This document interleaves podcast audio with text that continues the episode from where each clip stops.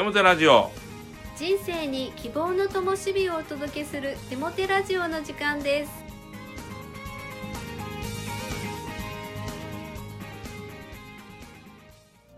皆さんお元気ですね？パーソナリティのテモテ牧師こと新谷和重と。アシスタントのかなちゃんこと山本かな子です。テモテ先生4月ですね。4月といえば桜が満開ですねはい、えそしてこの桜を見ていると今年もやっぱり桜餅が食べたくなります。そしてもう食べていますが 皆さんはあの桜餅の葉っぱを食べる派でしょうか？食べない派でしょうか？私はどっちからというと食べる派なんですね。食べない時もあるんですがしかしあの塩漬けされた葉っぱとあんこの甘さが、えーちょうど調和する時にですね本当に美味しさを感じます。皆さんはどっち派でしょうか？別に私の真似をしてほしいと言ってるわけではありません。本当にこの心からですね、えー桜餅を皆さん応援していただいていっぱい食べていただきたいなと思います。はい。私は食べる派なんですけれどもはい。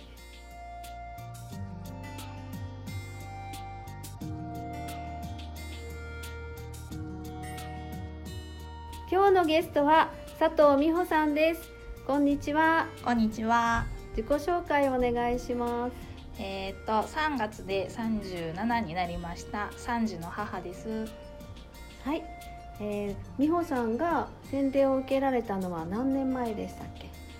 えっ、ともう7年になります。はい、その時にそのイエス様の道はいいものだなと思ったきっかけになることがあったそうですね。そうですね。ちょっとその時子育てで追い詰められていた時に子供はイエス様からの預かり物だよっていうお話を求道者の時に聞いてうんそれで心が軽くなって救われた気持ちはあります。あそうですか。当時その子育てはお一人っていう感じだったんですね。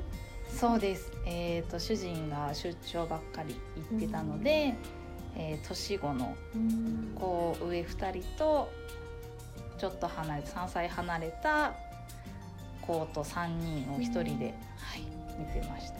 何歳何歳何歳ですか？その当時で。えー、と当時で、えー4歳3歳0歳。ああ大変ですよね。もう目が回るようなというか。本当に。ね。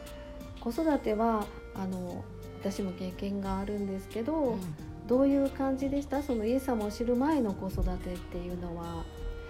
もうあのーパパがうん。出張でいなかったのでうん。もう自分一人の責任でしっかりとしつけができた子に育てなきゃっていう人様に見られても恥ずかしくない子に育てなきゃっていう思いにとらわれてました。はい、そしたらこうのびのびとっていうよりは、全然もう怒りすぎて叱りすぎてうん。泣かしすぎてうんすごいもう縛り付けてたと思います。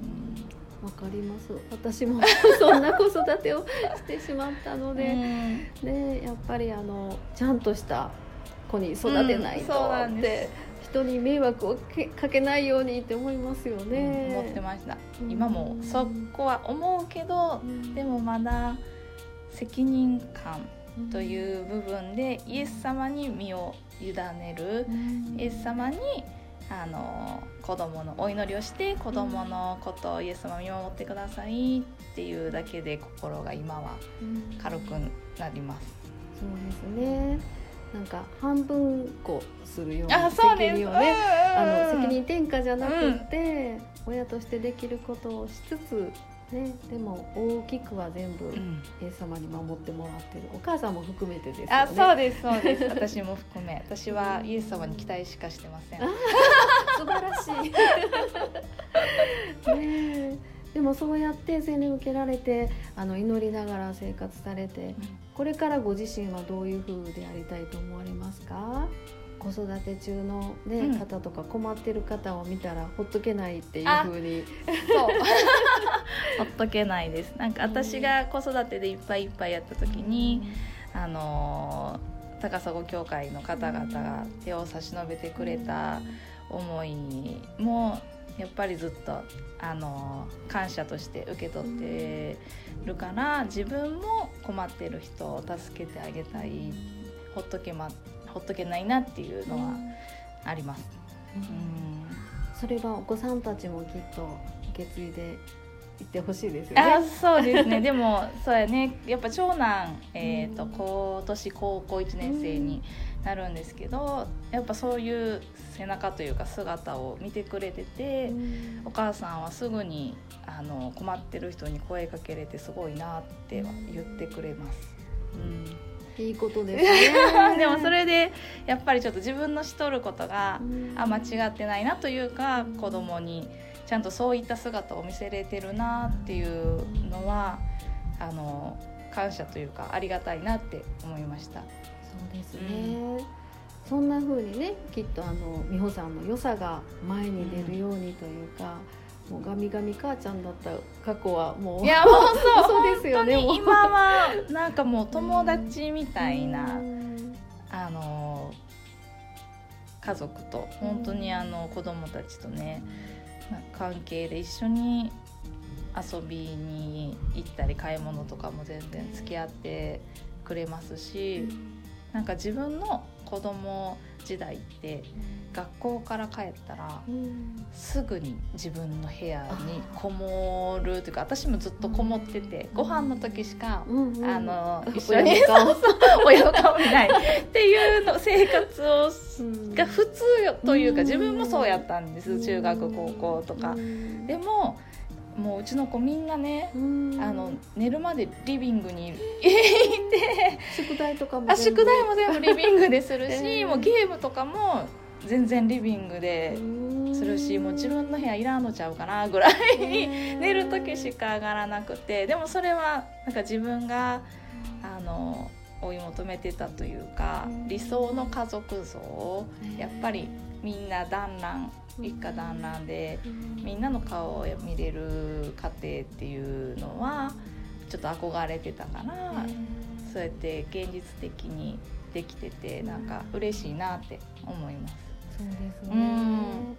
一番欲しいものをちゃんと神様はくださるなって思います、思います。うんねえあ素晴らしいですね。とてもいい証をありがとうございます。ありがとうございます。ね、これからもあの神様と共にますます良いご家庭とそして皆さんにももっとねお裾分けできるように、うん、本当に。うんはい、お願いします。ありがとうございます。ありがとうございました。それではテモテ先生に励ましのメッセージを語っていただきましょう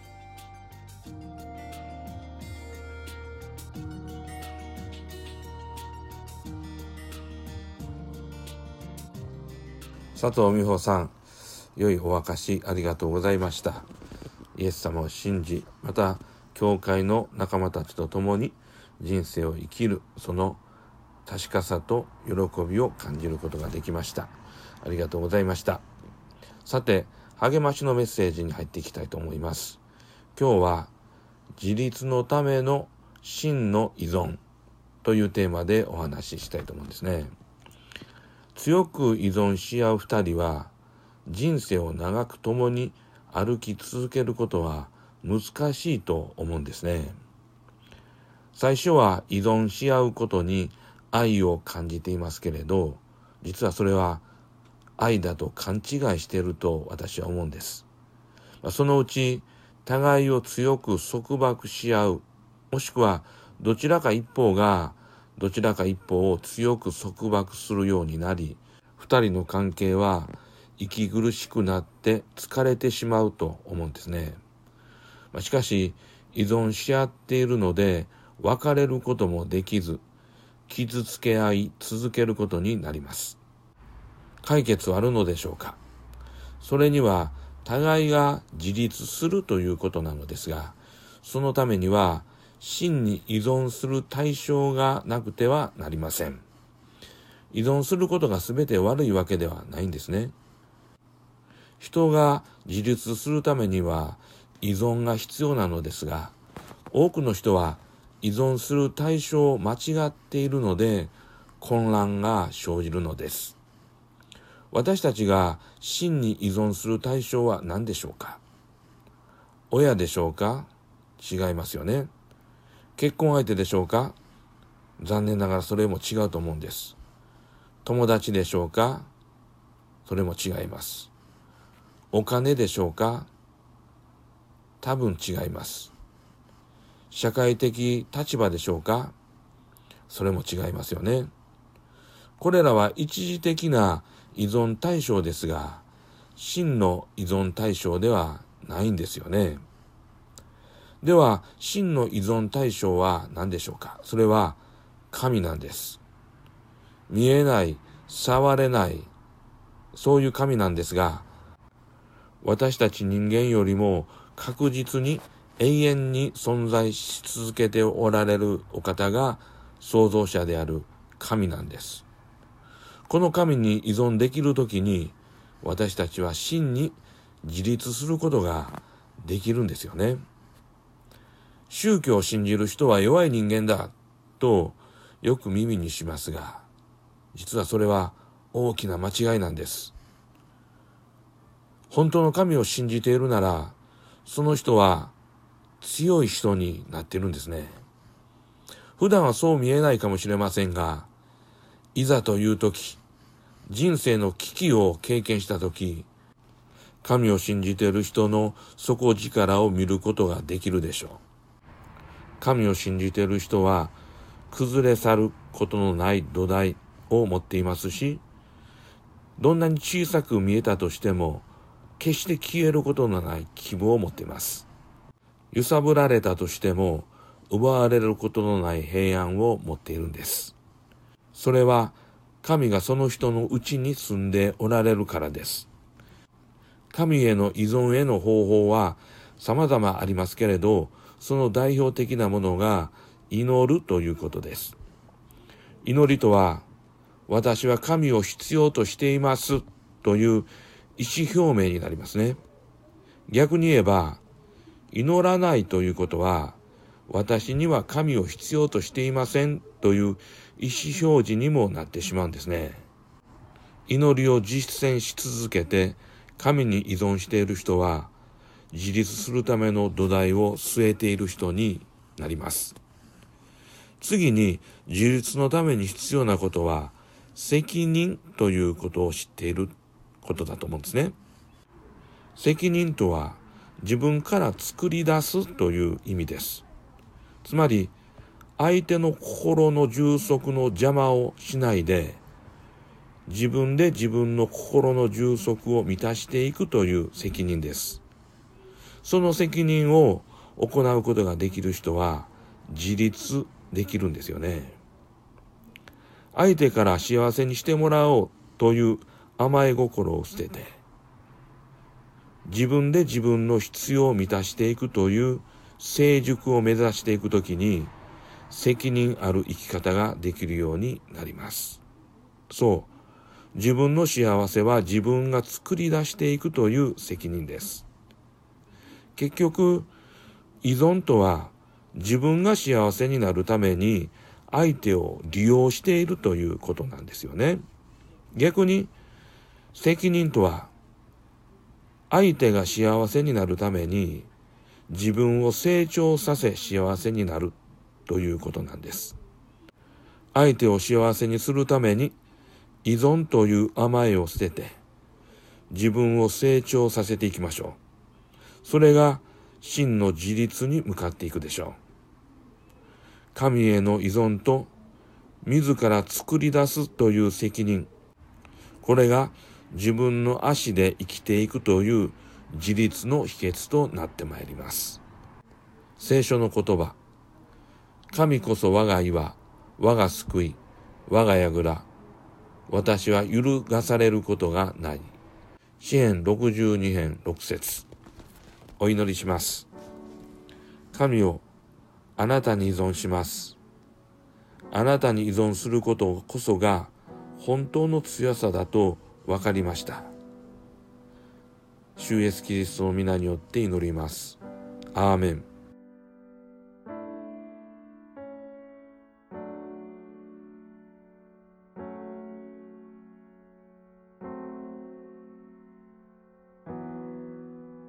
月の賛美は高砂教会のトーンチャイムチームシャロン会による「君は愛されるために生まれた」です。どうぞ。